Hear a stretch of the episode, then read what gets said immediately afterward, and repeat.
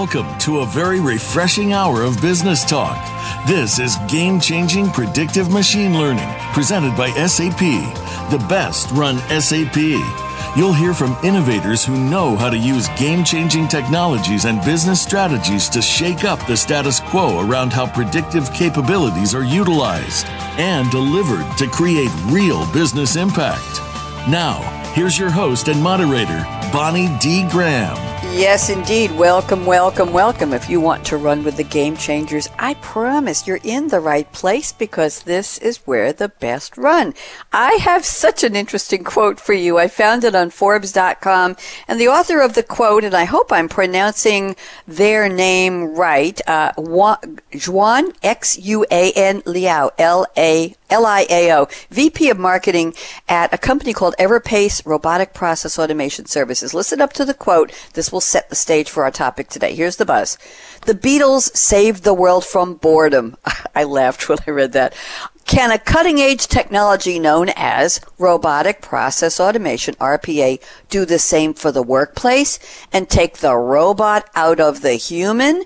Based on more than 50 RPA early organizational adopters who the author has interviewed, the answer is yes. Okay, so now you have an idea of what we're talking about today. Let's get a reality check. Those of you who are listeners all over the world, I want you to think, think deep, look in the mirror if you have to.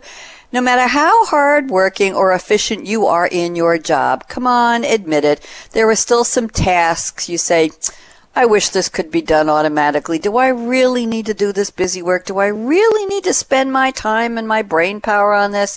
Okay, well, that's the reality check. We know the answer is probably yes for most of us. Now let's look at it from the business side rather than the worker side rather than. Can businesses benefit from using machine learning to automate these basic tasks across all of their applications? Well, the good news is yes. The question on the table is how? And I already gave you a clue. RPA. Get used to those three letters. We're probably going to drop them a lot during the next hour. Robotic process automation. It's a promising technology that can do what we're talking about. Remove manual steps from daily tasks. And the result? Drive efficiency and give people the extra time for what we're just going to call the human suited demanding projects. So is your company on board yet? If you're an employee of a company, are you ready to tell them you need RPA to help you do your job better? Well, we have a panel of three experts who are going to help us figure this out. Let me tell you who they are and then we'll get started. First up, we're welcoming back a returning panelist. He's been on some of our other Game Changer series. It's Shawn Brodersen, Global CTO of the SAP practice at HCL Technologies.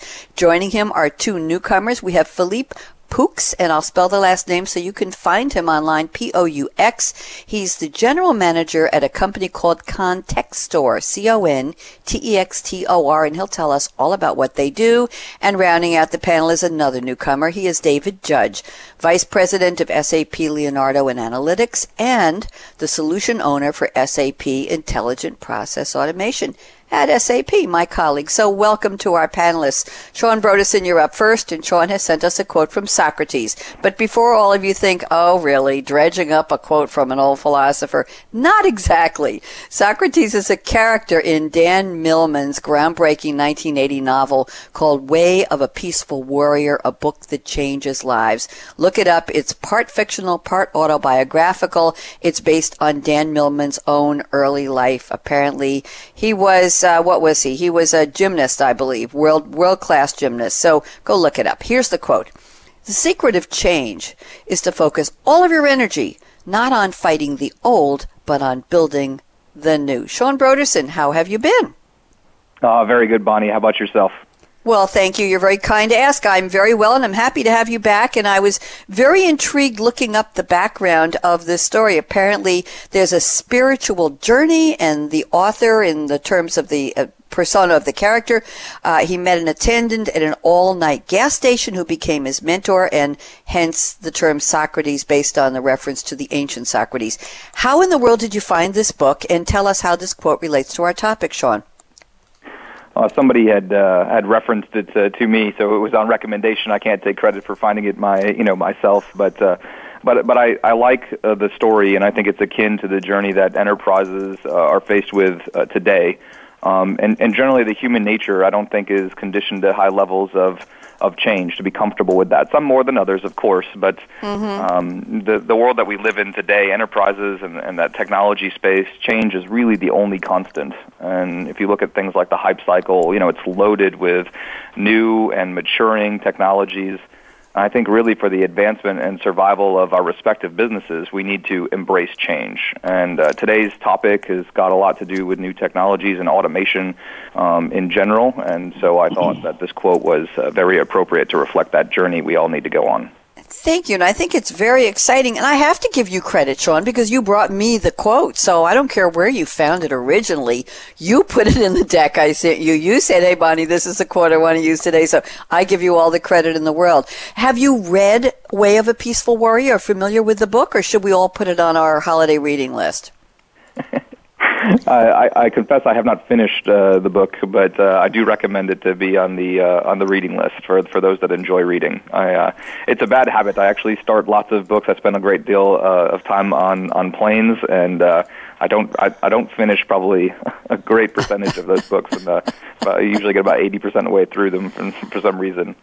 Oh, that's funny. Well, I think it's because we're all distracted, and it's funny, funny comment from you, Shawn. Because reading should be one of the things we we would prefer that machines take over the mundane tasks in our jobs, in our daily lives, so we have more time for reading, which is a higher human power. Am I right on that one? Absolutely. That's a that's a great segue. Thank you very much. I do my best. I appreciate it. Let's move on to our next guest. We'll find out a lot more. We'll catch back up with Shawn in a few minutes and find out what he's been up to.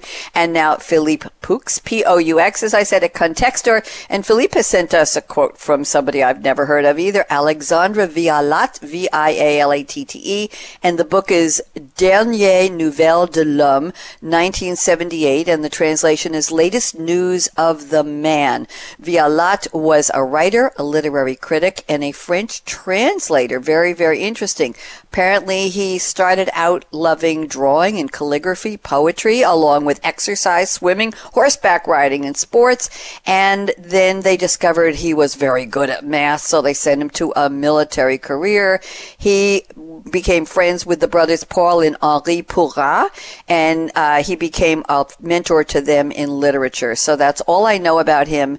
Uh, let's see. The Alexandre Vialatte Prize was created in 1991 to reward a French speaking writer whose writing elegance and vivacity of spirit, oh, I love that, are a source of pleasure for the reading. And I don't know if you know this, Philippe, but Best Western Hotels have a plus hotel or a plus hotel littéraire Alexandre Vialatte. So they named it in the center city of Clermont-Ferrand near the historic quarter. Okay, Bonnie, get to the quote already. Here we go.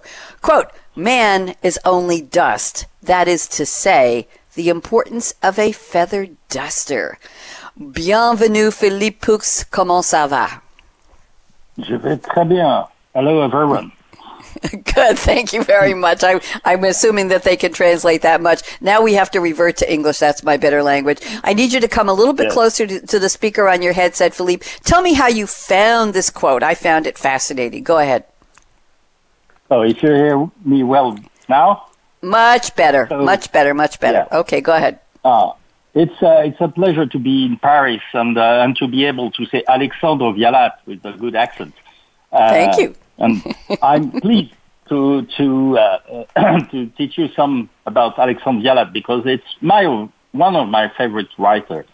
He he he was so smart. He was able to to write some sentences that contains everything. And when you read it, let's say man is only dust. Uh, that's to say the, the importance of the feather duster. It, it says everything about the, the small part man is with the universe, but also the importance of man. And because we are speaking about robots and many of that things, it's mm-hmm. important to see that man is really important. I like that. You know, feather duster, it's such an old fashioned concept. I actually have one here in my house because when I don't want to dust very thoroughly. I just kind of move the dust around with the feather duster. I'm admitting some of my housekeeping lackings here. I'm sorry about that, Philippe.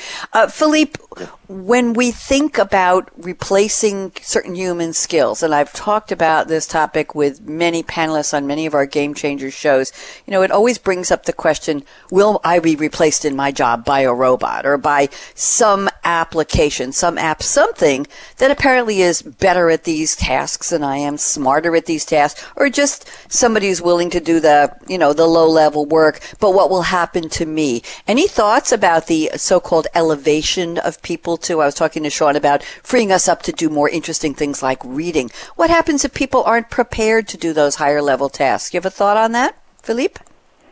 Yeah, uh, I, I, agree with Shawn. Uh, we will have more time for reading. And I, I think it's not only a question of replacing jobs, but transforming jobs. You know, before people were working hard many hours a day, many days a week, and now we are working less.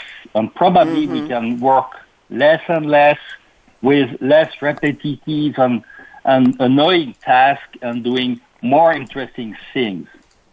You know, if you think about a call center, many times they have to do many mm-hmm. repetitive tasks and they forget to speak with you. And what you need is somebody that speaks with you, not somebody that is uh, forced to click in, in many, many applications. You, you need attention. You need empathy. You, you need somebody that work with you, discuss with you, negotiate with you, understand you. And if we, if we do that well, we will just transform work and jobs, not mm-hmm. replace it. Thank you. I like that optimism. I like that optimism. I, we're, we're going to pick on you a little bit more as we go on, and we're going to try and keep this very optimistic. Thank you, Philippe. Welcome again. Happy to know you. David Judge waiting patiently. David, about a week ago, I had a guest on, and I said Bob was waiting patiently. And when I got to him, he said, "How do you know whether I'm patient or not?" And I said, "I will never, I will never say that again." But darn, I just did. David Judge, SAP Leonardo. David has sent us a wonderful quote. He wasn't sure whether to use this one, but I told him we hadn't had this quote on the show in several several years by William Gibson. William Ford Gibson, he's still with us, 1948. David, I consider him very young. He's an American Canadian speculative fiction writer and essayist, widely credited with pioneering the science fiction subgenre, not the genre, but below that, the subgenre, or as Philippe would say, the sous-genre, known as cyberpunk. I'll just leave that alone.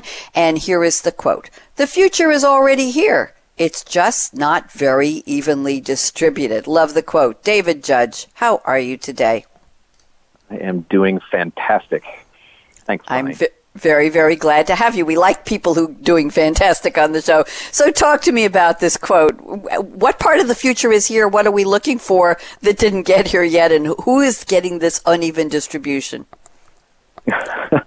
well, I mean, I think the thing that's very fascinating about this, and by the way, it's one of the reasons why I chose William Gibson, is because I'm an unrepentant science fiction nerd. So the ability to um, uh, to read about the future is something I've always been very fascinated about, and I think I shared with you earlier. It's one of the great pleasures in my life that I get to think about some of these things professionally now. Mm-hmm. And so as we start to think about, you know, where we already have amazing, almost unbelievable technologies now. In fact, I'm using some of them just on a smartphone at, at the present moment. So the idea here is, is that we have technologies and capabilities now that are being leveraged in certain places, but we've only begun to really start to see how far and wide those technologies might even stretch to uh, to impact. Um, so certainly, you know, those of us that are living in Western worlds, we've been living with wonderful technologies, and now the rest of the world is starting to use some of these technologies to greater degrees as well, and actually, in fact, freeing up, in fact, skipping some of the intermediate steps that we had taken in the Western world. I think this is true of enterprises as well, where uh, certainly we read uh, more than enough in the press about some of mm-hmm. our Silicon Valley brethren that are going and creating startups and doing these interesting disruptive things, quote unquote disruptive. And now we're starting to see uh, broader industries and uh, other types of companies starting to leverage these same capabilities and benefits. So taking it from the small pocket, this shining example, and now starting to spread it out to many places that we may have previously not thought possible. Very interesting. Do you think, David, that that future will come, referencing my question a moment ago to Philippe, do you think that when people say, wow, I don't have to do that boring, repetitive, basic, everyday, menial manual work. Now I have the opportunity. You think the light bulb will go off, David? They'll say, I have the opportunity. Let me see what my company will give me in terms of credits toward training, or will they send me to a local adult ed program or to a community college, or do they have online training, or can I get gamification training here at work and learn something new that will boost me up in terms of maybe my self esteem, my ability to earn more, my ability to make a better contribution to the company. Do you think that that light bulb will go off and that will help to spread the future? I'm stretching this a little bit, but but indulge me, please, Mr. Judge. Go ahead. No, I, I think it. I think it's by, by the very nature of it, it's required almost. So if we think about the changing nature of work that had been mentioned previously, the the, the work doesn't we found already doesn't go away Mm-hmm. What it does is it changes its form. So the question is, is the human mind better attuned to do the same repetitive task over and over again, uh, tighten the same bolt endlessly inside of these systems? Probably not. What are we very good at? Quite skilled at creativity. We already know this. We're quite skilled at lateral thinking. We already know this. Uh, we're very good at working with other people. We already know mm-hmm. this. So, uh, you know, machines so far have a terrible track record of empathy uh, but people can actually do this. And so I think that it's fascinating that, um, you know, we just uh, read a recent statistic that uh, in the United States now alone, this isn't a future projection, by the way, there is already presently a shortage of 150,000 data scientists. We have too few people that are able to do some of this work that will actually spread that future. And so I think it's incumbent upon both individuals as well as businesses to help try to bring people towards the type of activities that are going to provide the future value rather than doing this mindless drudgery that I don't think anybody wants to do. So I think it's both individual, business, and even potentially broader than that. The responsibility lies upon society to be able to help make this shift. Thank you. I have a, a novel question. I'm going to go around the table quickly before I ask where each of where you are, what you love to drink, maybe looking at the holiday drinks you have on tap or in the in the fridge somewhere, and what you do. And my question is, uh, let me start with you, Shawn Brodersen. If we put off put these menial, boring, repetitive tasks onto RPA, robotic systems, robots, bots, whatever you want to call them, things that are enabled by intelligent machine learning, let's just say that. Do you think the time will come in the future when they will rise up and say, this is too boring for me? What do you think, Shawn? yeah. Let me make sure that I understood that question right. You think the machines may rise up and say that yes! uh, the, the tasks that they've been doing yes! are too boring? Yes. Did I, did I get that right? Yes, you did. Yes. Um, no, I, I don't. I don't suspect that's going to happen anytime in. Uh, certainly not in my uh, my lifetime. I mean, I uh, that would. I think that would require a, a level of. Uh, of a, a, a spirit, I suppose, outside of one's known existence, and the computer only knows what uh, the computer has been taught or taught how to learn. And so I, I don't suspect that computers uh, much like robots on the manufacturing floor for the last 20 mm. years, uh, have not risen up and said, "I'm I'm tired of you know assembling this car." I don't suppose that uh, robots are going to get tired of of doing uh, the, the, work that's assigned to them now. Thank you. It'd just be interesting to see what a human might put a little bit of a twist in the programming of a robot where they do, because it all comes from us anyway. Philippe Poux, what do you think? Do you think the robots will somehow get that sense that they're being underutilized with boring boring tasks. What's your thought? I, am sure the robots will do the boring task, but then I I also agree with Shawn. I'm not sure I will see uh, any bot really really intelligent in my lifetime. But if it uh, if it appears, I'd like to cooperate with, because you know we, we don't like to work alone. So if I'm able to speak with an intelligent computer, uh, if I can uh, find new ideas discussing with an intelligent computer, I say, why not? Why not? What's the difference between having a, a colleague that is human or uh, that is a robot one? Okay, very interesting.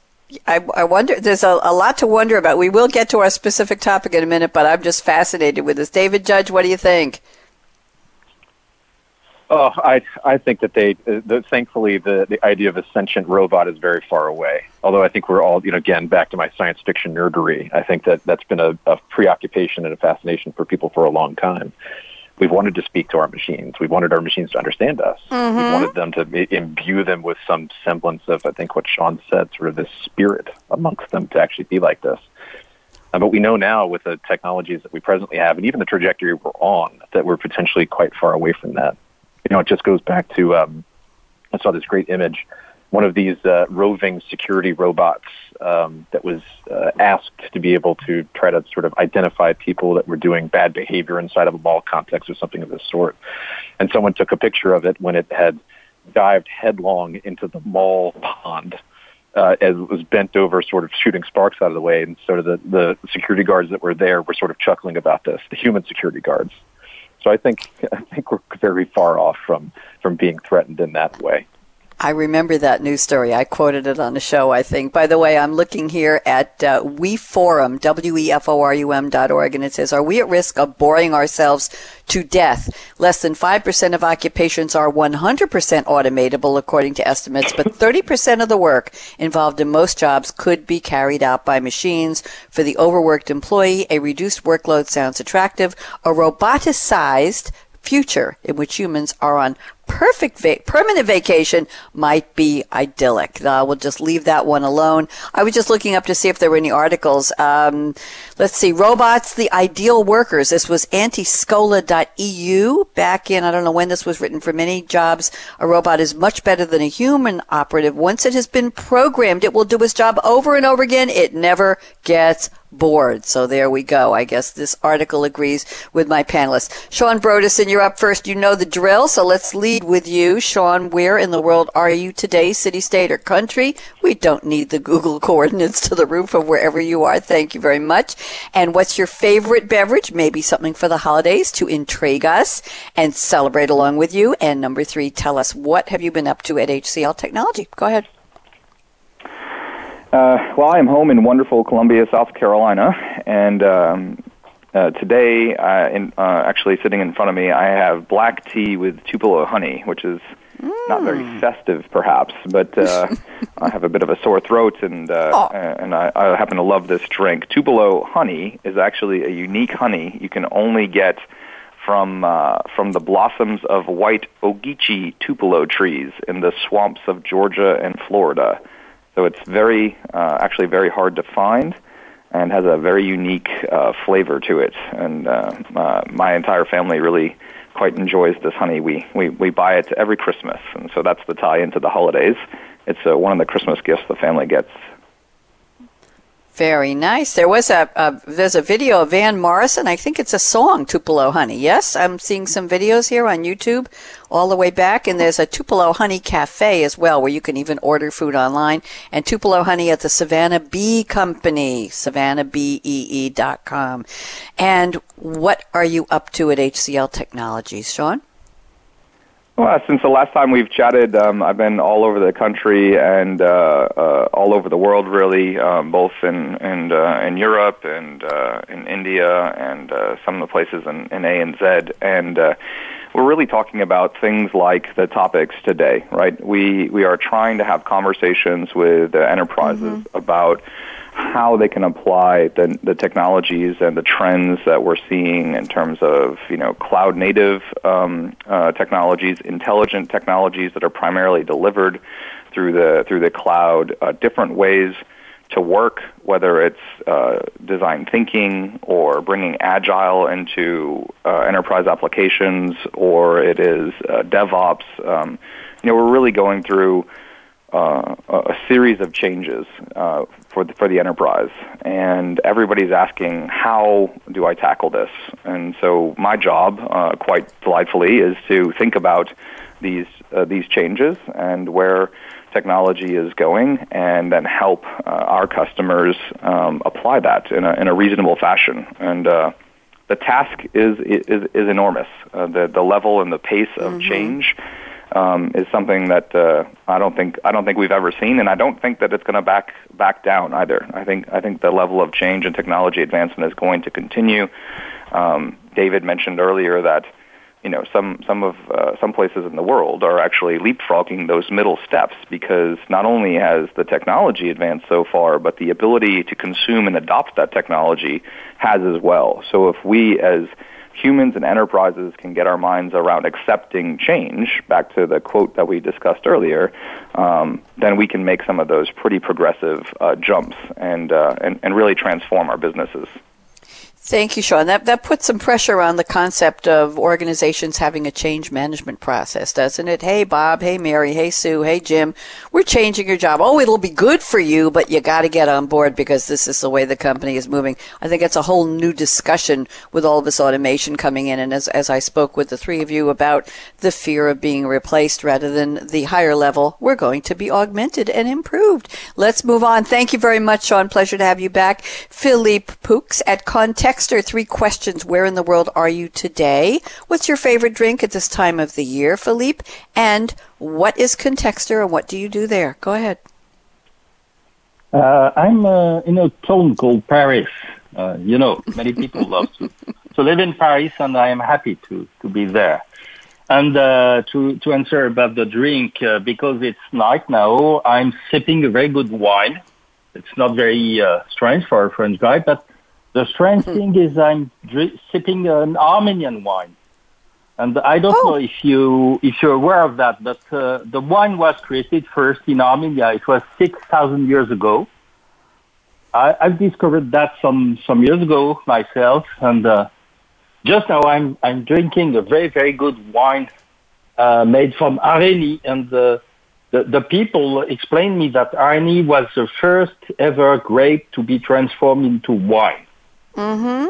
So the, this bottle is not so old, but uh, but the grape is really really old, uh, and it's it's really fun to drink a wine that that comes from the ancient ages, and uh, probably the one that was uh, explained in the Bible. Uh, you remember when? Uh, yes. When the the the the Noah's Ark finish his trip, he first go down in the hills and discovered some grapes and uh, and tried to drink it. It was the first time wine was mentioned in a in a book, hmm. and it was in Armenia. Strange.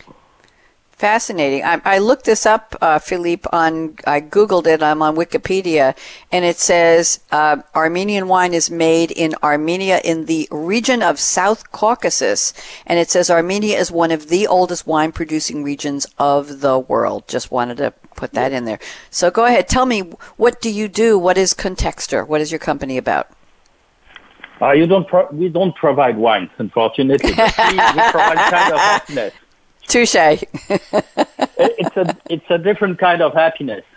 Uh, I'm I'm really fond of uh, what I'm doing now because you, you know the main problem with technology it's uh, that many times it brings some annoying things to people, and with uh, the RPA, what I see is we are providing technology that really brings happiness to people because we we help them to get rid of annoying things, repetitive tasks. So they they always appreciate our moves.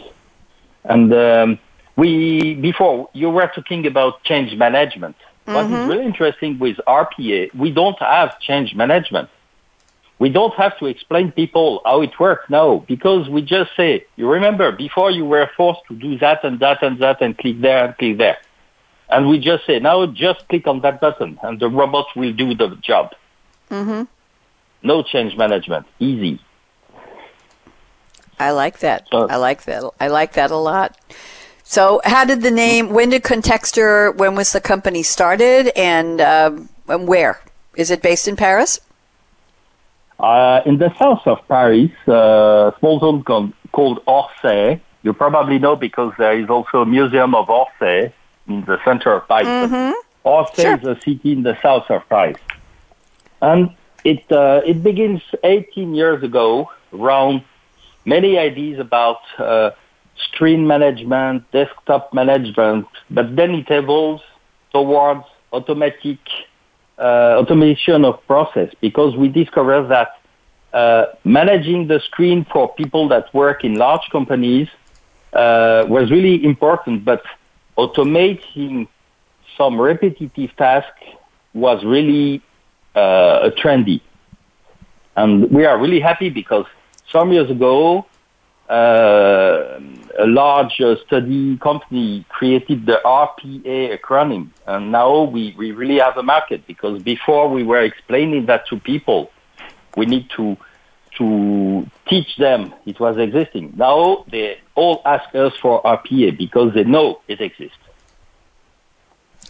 Thank you very much, Philippe. Pleasure to get to know you. And Mr. David Judge, we're ready for you. Three same questions. Where in the world are you today? What's your favorite drink approaching the holidays? And what do you do? What's your role? Where am I? Um, I ask that question often of myself. Um, I am in. Uh, I'm in New David, York City. in, in seven home. years of radio, nobody has ever said that back to me, and I love it. Thank you very much. I deserve that one. Go ahead. Um, so I'm in New York City. I'm actually in a in a private room right now inside of the AI Summit, which is ongoing at the Javits Center here. So okay. Oh, I know it very well. The Javits quite, Center. Uh, quite sunny, and we've got a lot of interesting things happening right now. Mm-hmm. Um, and what's my drink? Uh, so I really, uh, first of all, I'm an I'm an omnivore about drinking, so I, I wouldn't say that my choice would be nearly as romantic as uh, as Philippe's. So hats off to the Armenians. Thank you for wine. We love it. Um, my drink is uh, I, I like drinks that are self-explanatory. So if I go out to a to a bar or to a restaurant, uh, there's no confusion. It's not some you know uh, some complicated cocktail. Uh, I am a big rye whiskey drinker. So one of my favorites is Sazerac, and I like uh, a healthy pour of that on top of a couple of large ice cubes with a dash of bitters, and that keeps me warm at night. And And then, tell me, uh, how do you spell Sazerac? Is it S A Z E R A C? Is that the one I'm looking at? A New Orleans variation of a cognac or whiskey cocktail named for Sazerac de Forges et Fils, brand of cognac brandy, or am I looking at the wrong thing? That would be the drink the Sazerac, although there is Okay. also a rye whiskey called the Sazerac as well. Yes, um, I got it. which it. is one of my favorites. Again, nothing, uh, nothing too too ostentatious or crazy. It just uh, seems to go down quite nicely for me. I got it. Thank if it's you. brown, drink it down. And okay, and tell me what you do. I work for SAP, so I'm focused on many of these innovation technologies that we've sort of danced around a little bit in this call. So um, I am focused on uh, machine learning, uh, conversational AI, and now on robotic process automation and how all of those things come together to do some very interesting things. I also spent a lot of spent a lot of time with customers to help them uh, to understand these technologies and ultimately also to help them to adopt them. So I've had a background in, in consulting and doing these types of work. And so it's it's super fascinating to me because now as we start to look at how enterprises are looking to transform themselves, how can we take this this big thirty thousand foot view cosmic idea of artificial intelligence and to be able to bring it down into something that's pragmatic that we can actually start to consume and start to change businesses with. So those three things uh, are certainly of the uh, top of mind for uh, certainly the audience that I just had here at the AI Summit, but also um, largely every enterprise that we've spoken to to date. Thank you very much. Fascinating. And uh, you know what, Shawn? I'm I'm going to surprise you. We're we're running way deep into our time here. I'm not going to take a break, but I'm looking at your notes, Shawn. Usually we go off air for 90 seconds, and the first panelist joins me in picking out our first topic for the roundtable. We've already been deep into our roundtable, but Shawn, I'm looking at your notes here, and, and let's do talk about the business case. I think this was your third comment to me. You say the business case for automation is hugely attractive. It's estimated that if enterprises can automate 50 to 60 percent of their manual activities, that's a lot. They can achieve 20 to 35 percent in run rate efficiencies and 50 to 60 percent reduction in processing time. Could you give us a little expansion on this, please, Shawn, and talk about pragmatic AI, and then we will bring in your co-panelists to have them comment on it. Go ahead, Shawn. Well, I think yes, thank you. So I think um, you know, Bonnie, that was in the in the context of you know what what's the benefit and how do we how do we identify that? And it, it was both in the um, the potential that it holds, the, the the promise, but also the difficulty um, in continuing to retrieve that benefit. Um, and so I think you know these numbers when we think about if we think about technologies like, and uh, probably everybody is, is somewhat familiar with the duplex uh, demo that that Google gave, right? Um, you know that that is a perfect example. Every, anybody can go out and Google the uh, you know the video if they've not, if they've not seen it.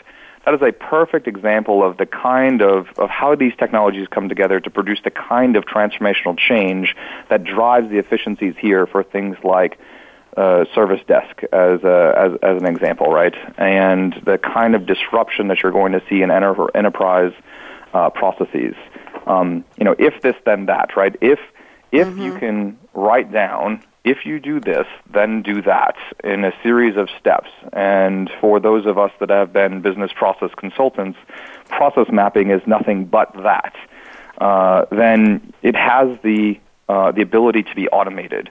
And the more these technologies uh, advance, the more we can put this thread through it so that you can create a resiliency and attractiveness to creating those uh, those those benefits that were discussed. And I, I like what what David uh, said, and uh, and it's something that we can expand upon it in terms of bringing the cosmic AI and, and the and the and the set of technologies together uh, for pragmatic change for the you know for the enterprise. I think about uh, are not just RPA and machine learning, uh, like uh, like service ticket intelligence kinds of uh, mm-hmm. functionality, um, but natural language processing combined with user-defined uh, channels. You know, I mean, who thought a couple years ago that WhatsApp is a way that somebody would contact an enterprise to get uh, service on, you know, uh, for for whatever product they may have, or that uh, email would uh, be replaced in some firms by Slack, and so now you communicate with your IT service desk uh, through Slack channels and, and such.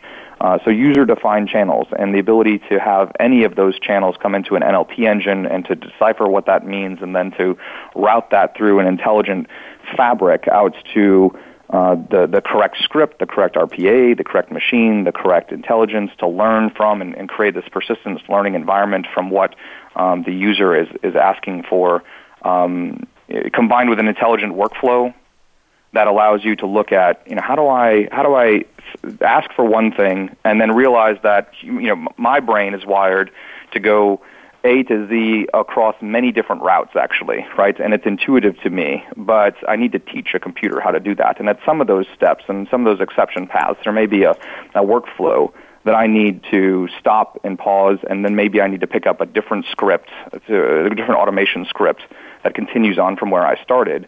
Not the original intent, but because of this disruption. You know, these are the, the kinds of challenges that we that we're looking at to create self-healing uh, systems, to create um, you know preventative systems where we look at business process monitoring or business process mining and reporting tools and technologies that will that will not wait for a user to call and say, "Hey, I'm having a challenge with this business process." But in you know, where's my purchase order? Why is my sales order stuck? Whatever. But for the system mm-hmm. to know that there's a, a problem, go into that same routine that we just talked about with that same set of technologies between you know RPA and machine learning and natural language processing and so on and so forth, and uh, and, and look for and look for the answer.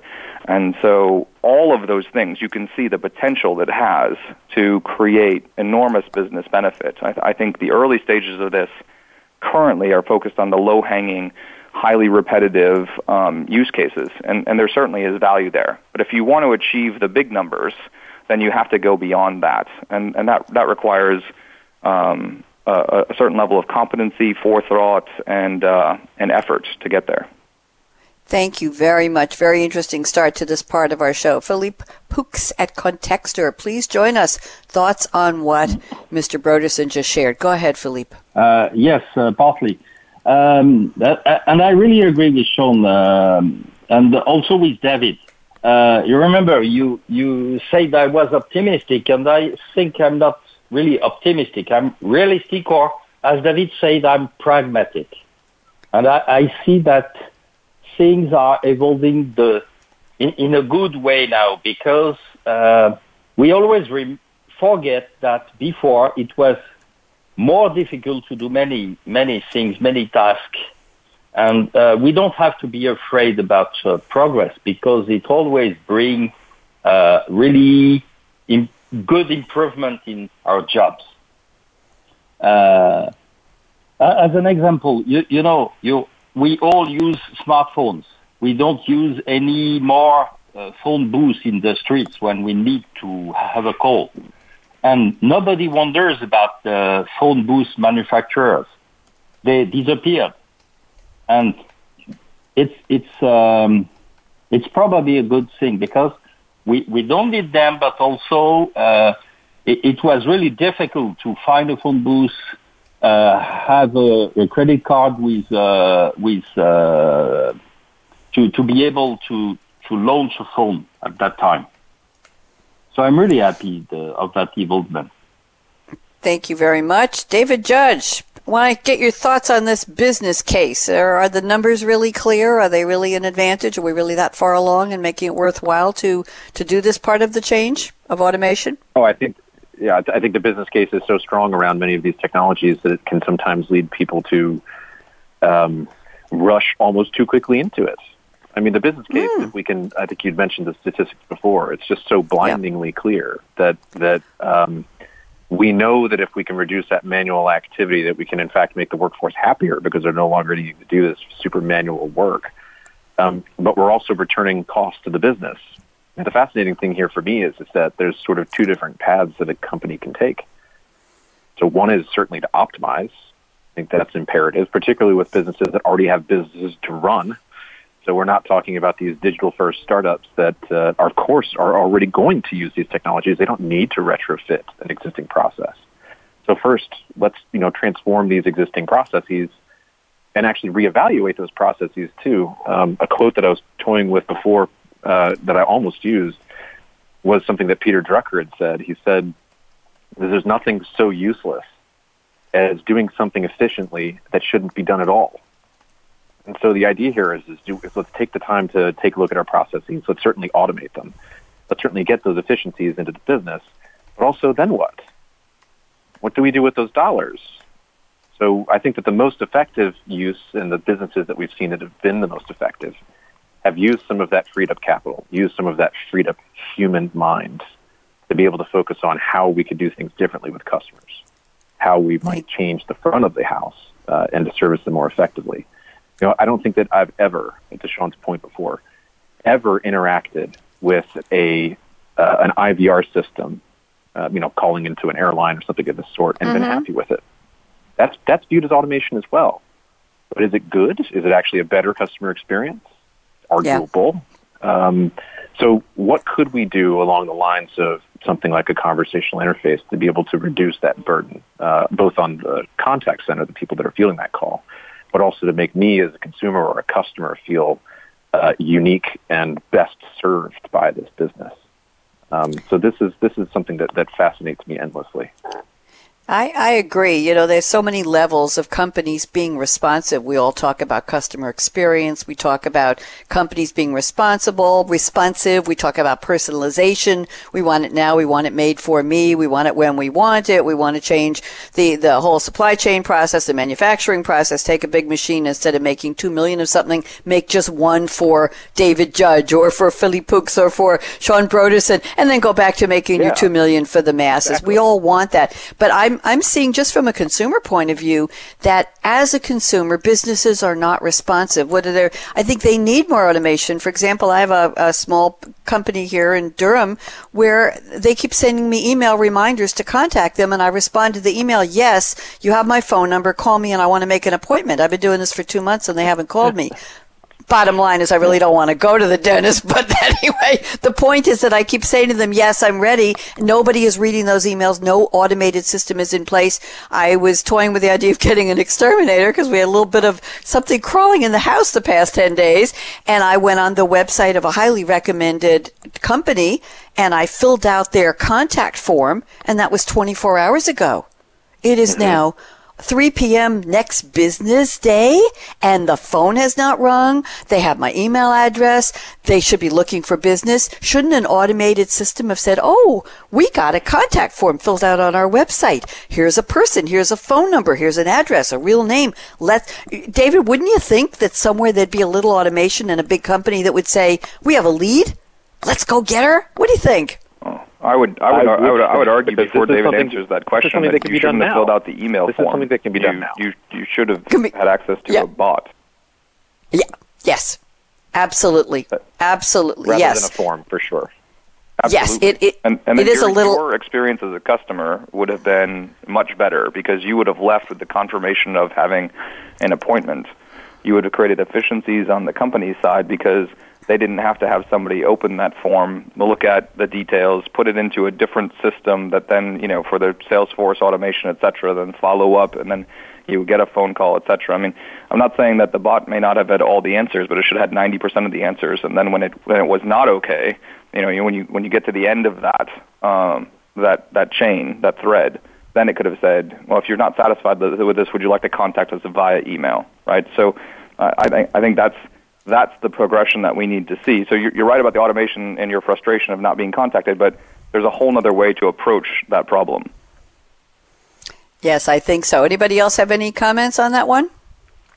Anybody want to the chime in there? That the that the, Yes. the the web form that you have is almost the digital equivalent of the IVR system that you call into, right? Super structured, fair, fairly uh, puts the onus on you to provide all the information in a fairly cumbersome format. So the idea, and this is uh, quite common now, something called conversational commerce, where we could actually guide you into the information that we wanted to be able to actually schedule that appointment not just have to get a call back, but to actually complete the activity that you intended to complete by, by reaching out. So Shawn's point's a great one. Uh, the conversational interface there would have been far, far superior.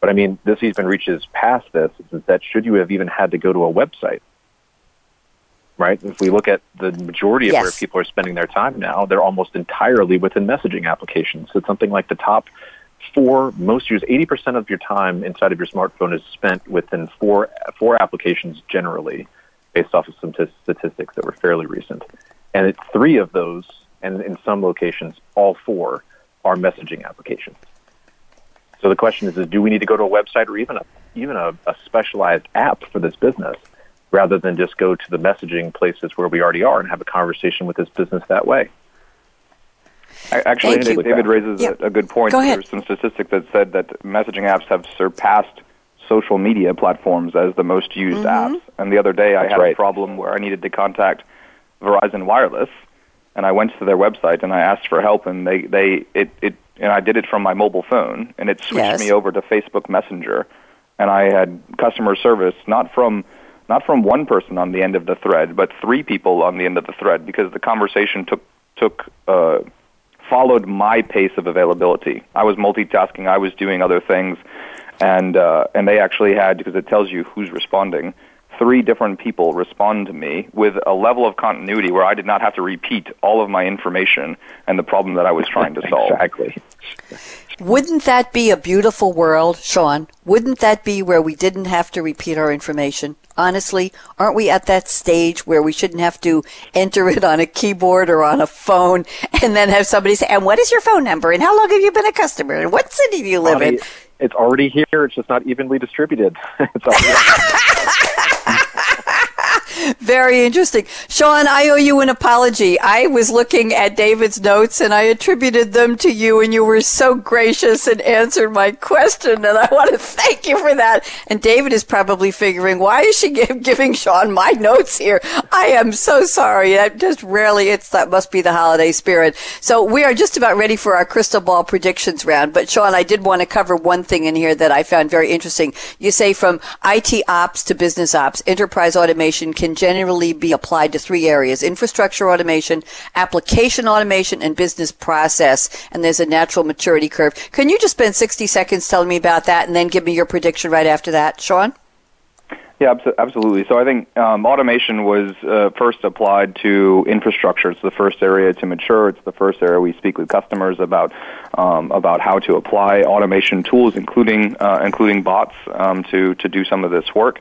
Um, and then application automation is we find that it's maturing quite rapidly. So the, the maintenance, the sustenance, and feeding of and care of, of, of those applications and their existence, and, and particularly with cloud native uh, applications, a lot of the dynamics uh, of how this works is changing um, uh, quite dramatically. Uh, and then business process automation, it, it tends to actually be the most difficult and the least mature. Um, there are inherent complexities that kind of inferred, hmm. uh, referred to previously, uh, in, that humans have built into their processes. You know, it's not one sales order type in your ERP system, it's 15 sales order types in your ERP mm-hmm. system, right? And once I get into one of those, I, you know, I have, you know, an, another 10 exceptions and so on and so forth. And you map this all out, it's, it is, it can be incredibly um, complex. And so removing some of those complexities and, and uh, being able to teach that to um, an RPA tool is really the trick, right? And, and that's where the intelligence component comes into it. And so being able to, leverage all the technologies that we talked about uh, before, bringing those together is uh, is what's needed to solve the automation uh, puzzle that business processes uh, represent in an enterprise. Thank you very much. Shawn, now I'm ready for you. 60 seconds. Give me your prediction. Philippe, you're on deck next, and we'll ask you for your prediction. Nothing political, just RPA. What do you see coming up or down the pike, down the road? Give me your prediction, Shawn Brodersen. Go. Um, uh, so we, we, we really talked about it a little bit at the top of the hour, and so maybe mm-hmm. I've come full circle. The, the, the prediction yeah. that I was thinking about is um, I think in the next uh, year to, to, to mm, you know 18 months, we will see more companies for a certain segment of their workers adopt a say a 35 hour kind of work week um, mm-hmm. as a benefit, as a perk. Um, you know, companies are competing, as we know, in, in, in, the U.S. Uh, unemployment is at 4%. Um, I think David mentioned the comments about data scientists being, you know, in uh, short by 100,000 in the marketplace, and there's huge demand, and, and companies are trying to compete in different ways. As we apply new automation tools like RPA, I think companies need to then reassess how do I leverage that freed up uh, resource to and return some of that value to my employees. And so, you know, there are some countries in the world that are already doing those kinds of things. Uh, I believe Germany and France are are, are among them. Uh, U.S. is is uh, certainly not a an early leader in that concept, but you can find that several companies are already offering that, and uh, so I think these tools and technologies will lead to a change in uh, benefits and offering and and sort of a uh, returning that value to employees instead of the enterprises keeping all the value themselves. Thank you very much. Philippe Poux, we have uh, 45 seconds for your prediction, and David Judge, you get ready because you're right after him. Go ahead, Philippe, predict quick, Veet, Veet, please. Yeah, uh, I think that uh, we are just living the fourth revolution, the fourth industrial revolution. And the real fact is, uh, uh computer before they were just the machine of the in the Stone Age. Uh, the computer was just uh, some machine that were able to do math uh, calculation. And we are going towards years of intelligent machines. It's exactly like in industry. At the beginning, we just have machines that were really rough and they evolved toward uh, smart machines. We need the same in the computer industry to go from machines that are able to make calculation to towards machines that are able to help, work with, predict, and ease what we experience everywhere. Uh, when you look at computers, you have many applications. They don't discuss between uh, every application. So the the people are forced to to be the link between applications. And we are going towards intelligent machines with intelligent software and ease of use of all of that. That's my Thank prediction. you very much. Thank you, Philippe. And David, 30 seconds. I'm almost out of time. Go ahead, please. I think we'll have a new pact between machines, workers, and enterprises. And I think uh, Shawn certainly mentioned part of what that change might be, and so did Philippe the idea is, is that machines will continue to do what they're best at and will actually allow them to do more of that. Right now, they're not allowed to do it yet because it hasn't been deployed as such. Workers will be focused on tasks they find uh, potentially uh, far more uh, fulfilling, uh, things that are humans are best at, and enterprises will try to interact with people and consumers in ways that hadn't been previously possible. And I think, secondly, ethics and the responsible uses of yes. these technologies will come to the forefront across the next year. We are already Thank seeing you. in the news, and I think every business will have to pay very close attention to how they leverage data and these techniques as they start to automate these processes. Thank you, David. We're out of time. I appreciate it. Ethics a very, very important topic on all kinds of aspects of what we've been talking about today. Thank you to my three special guests. I'll do that in a second. A shout out to Aaron, our engineer at World Talk Radio, and to John Skitka and his team, and Mateo for putting together this great panel. And I'll be back tomorrow morning, 10 a.m. Eastern, with a new episode of Think Big Work Small, talking about how in the world are you doing your email marketing. You may not be doing it right. You want to tune in for tips and do's and don'ts. So here's my call to action. Fasten your seatbelt. What are you waiting for? Go out and be a game changer today, just like Shawn Brodersen at HCL Technologies, just like Philippe Poux at Contextor, and just like David Judge at SAP. Bonnie D. Graham signing off. Have a great one. Bye bye.